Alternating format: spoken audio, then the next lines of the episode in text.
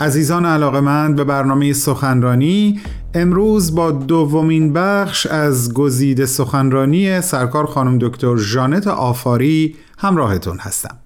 خانم دکتر آفاری در سی و دومین کنفرانس سالانه انجمن دوستداران فرهنگ ایرانی که از اول تا پنجم سپتامبر 2022 میلادی به صورت مجازی برگزار شد سخنرانی داشتند تحت عنوان ملا نصرالدین تفلیس و محیط فراملی و برون مرزی زاینده آن.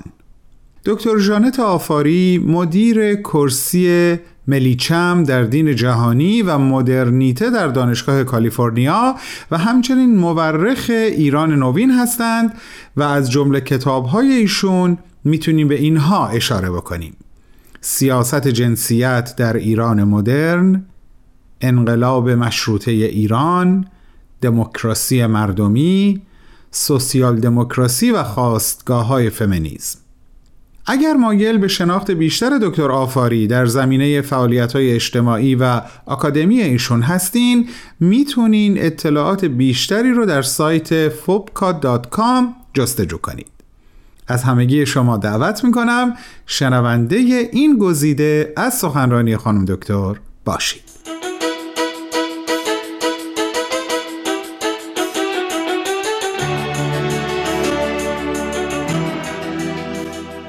با استفاده از اسم مولا نصرالدین گذاشتن اسم مولا نصرالدین روی نشریهشون و بعد بازسازی این کرکتر برای زمان خودشون یعنی نوشتن داستانهایی به سبک و سیاق مولا نصرالدین از انقلاب مشروطه یا انقلابی که در ترکیه داشت می‌شد و یا اصولا مسائل زنان مسائل نقش ملاها و غیره صحبت می‌کردن.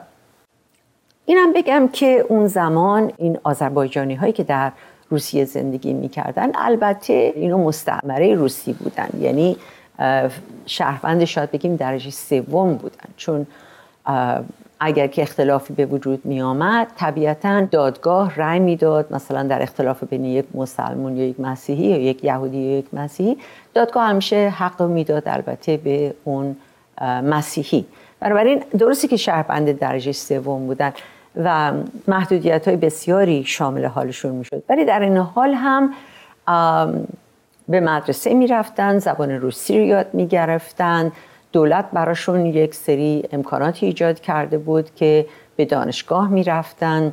به خصوص مدارس تربیت معلم در شرکت می‌کردن و بعد شرکت می‌کردن در مناسب مختلف دولتی.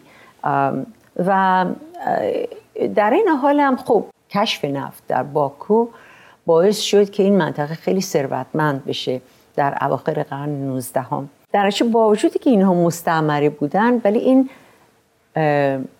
دارایی بسیار زیادی که بهش دسترسی پیدا کردن من جمله شاهد بسیاری از صاحبان صنایع مسلمان می‌شد که اینا یه بسیار ثروتمند بودن که در باکو زندگی می‌کردن و شروع کردن از ثروتشون برای اصلاح جنبش های دینی و به اصطلاح مسائل زمان خودشون برای مثال قرآن رو اینا در اون زمان به زبان آذربایجانی فرض کنید ترجمه کردن که نشون بدن که مثلا بسیاری از محدودیت هایی که در مورد زنها در شیعه در اسلام هست اینجور چیزها رو در قرآن واقعا نمیشه پیدا کرد. و یا از کار دیگه که کردن چند مدرسه درست کردن برای دختران. مدرسه بسیار زیبا با کتابخونه بزرگ و انواع اقسام امکانات. یعنی در زمانی که شما ببینید در ایران یک دونه هم مدرسه دخترانه وجود نداشت برای جمعیت مسلمان ایرانی و تا حدی که مدارس بود اینا مدارسی بودن که میشنرهای خارجی درست می‌کردن. مسئله تدریس دخترها یک مسئله خیلی بزرگی شده بود در قفقاز در بین مسلمانان قفقاز. و دیگه نکته که باید اشاره کنم اینه که دولت خیلی کنترل هم داشت روی ارگانهای مذهبی. بنابراین کسی نمی‌تونست بره مثلا نجف و اونجا مثلا مجتهد بشه. اینا یک مدارسی رو ایجاد کرده بودن برای اینکه افراد اونجا تعلیمات مذهبی ببینن. تعلیمات مذهبی اسلامی البته و بشن ملای منطقه. بنابراین ملاها هم در این پروسه تدریس روسی رفته بودن. روسی می‌دونستن مدرسه رفته بودن و بعد دیپلم و سرتیفیکت می‌گرفتند از مراجع روسی قبل از اینکه بتونن کار بکنن. و خب خیلی هم کنترل می‌شد روی حرفایی که می‌زدن. بنابراین از نظر مذهبی هم آزادی بسیار زیاد داشتن مسلمانان قفقاز که باز قابل مقایسه با ایران نبود. بنابراین این روشنفکران مسلمان قفقاز آمدن به یک کاری کردن. آمدن بهترین وجوه فرهنگ شیعه اسلامی آذربایجانیشون رو ادغام کردند با محصولات آموزشی ادبی فرهنگی روسیه و جوامع اروپایی. و به این وسیله یک ترکیب جدید فرهنگی آذربایجانی مسلمان مدرن و می‌تونم بگم بومی به وجود آوردند و این کار رو چند دهه قبل از انقلاب 1917 انقلاب بلشویک انجام دادن. یعنی این کارها می‌خوام بگم در اواخر قرن 19 شروع شد. در دو دهه اول قرن بیستم بسیار شدت پیدا کرد و شاید حتی وقتی انقلاب روسیه شد آمدن در کارهایی که کرده بودن من جمله مولا نصرالدین رو ازش استفاده کردن برای بست افکار جدید.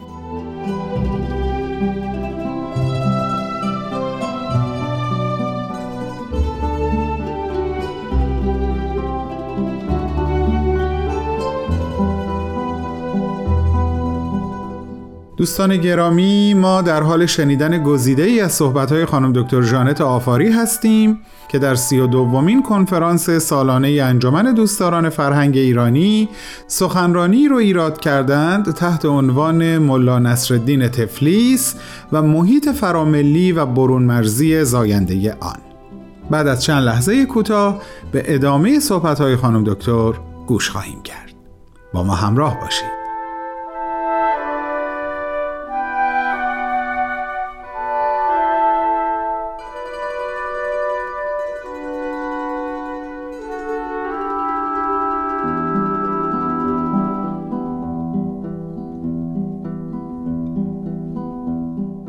تفلیس هم شهر بسیار جالب بود شهری که درش این نشریه منتشر می‌شد مرکز اداری روسیه بود در در مناطق جنوب غربی روسیه شهر هنرمندان بود و مردم تفلیس ارمنی بودن گرجی بودن و یه دی خیلی کمی هم شیعه بودن و یه از این شیعه ها قفقازی بودن که خب سالها اونجا زندگی کرده بودن یه دشون هم کارگرای ایرانی بودن که می‌رفتن اونجا و کار می‌کردن.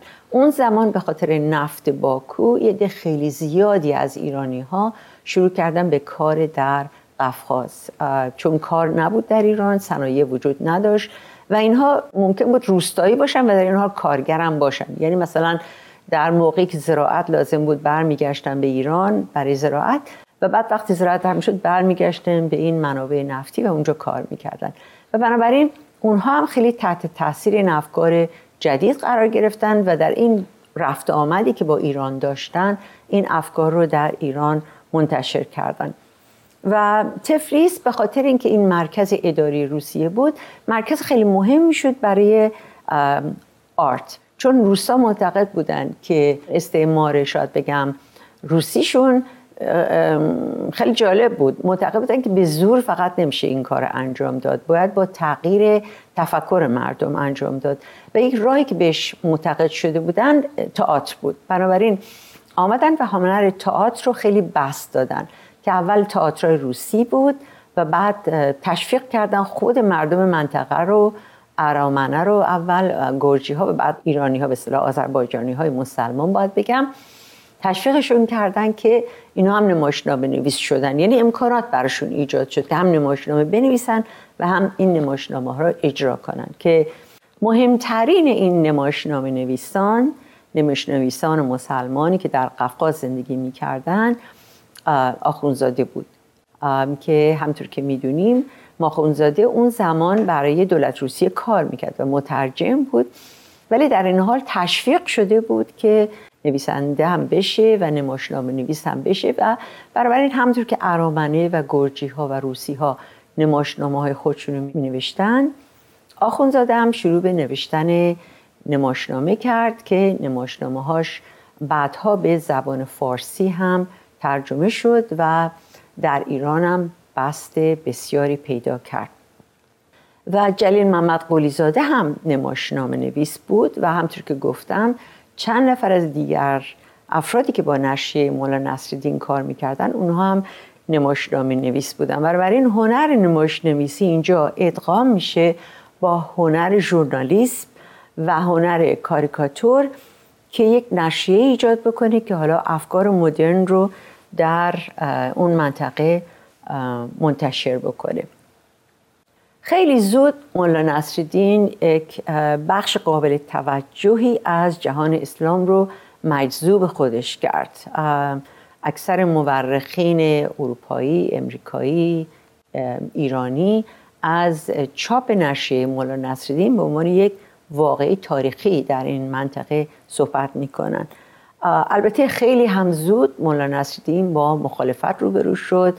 علمای نجف و علمای قفقاز و علمای ایران همه فتوا نوشتن بر علیه نشریه مولا نصرالدین و حتی شاه اون زمان محمد علی شاه ورود نشریه مولا نصرالدین رو به ایران قدغن کرد. ولی با وجود این نشریه می آمد به ایران و در اون زمان تیراش خیلی بالایی هم داشت. شما ببینید اون زمان ایران جمعیتش یه چیزی بود حدود ده میلیون نفر. حالا فکر کنین در ایران آبونمانش 15 هزار نفر بود در قفقاز حدود ده هزار نفر. اون زمانی بود که روزنامه رو مردم نمینداختن دور. روزنامه یه چیزی تقریبا مقدسی بود برای مردم. خب تا حالا نظیرش هم ندیده بودن. و شاید بگم هر شماره مولا نصرالدین به دست شاید صدها نفر می‌رسید. به علاوه این نشریات رو اون زمان در قهوه خونه ها میخوندن برای افرادی که بی سواد بودن. بنابراین اینطور می‌بینید که چطور می‌تونه این نشریه با 15 هزار آبونمان یک اینجور تاثیر ای رو بگذاره در ایران اون زمان. نه فقط در اصطلاح قشر تحصیل کرده بلکه بین کارگران و حتی داستانهایی داریم از دهاتی هایی که می اومدن یه نشریه مولا نصرالدین پیدا کرده بودن و می اومدن و می گفتن تو خدا اینو یکی بر ما بخونه ببینیم ما اینجا توش چی میگه.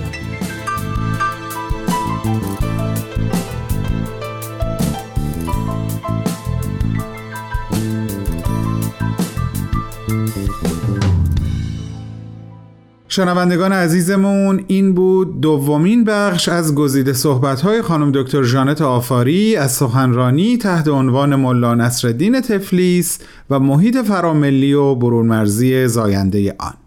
شما عزیزان اگر مایل به شنیدن صحبت‌های کامل خانم دکتر هستین می‌تونین لینک این سخنرانی رو در وبسایت ما یعنی www.persianbms .org پیدا کنید. از همگی شما دعوت می کنم شنبه هفته بعد با ما همراه باشید برای شنیدن سومین بخش از این گزیده سخنرانی. با سپاس فراوان و با بهترین آرزوها.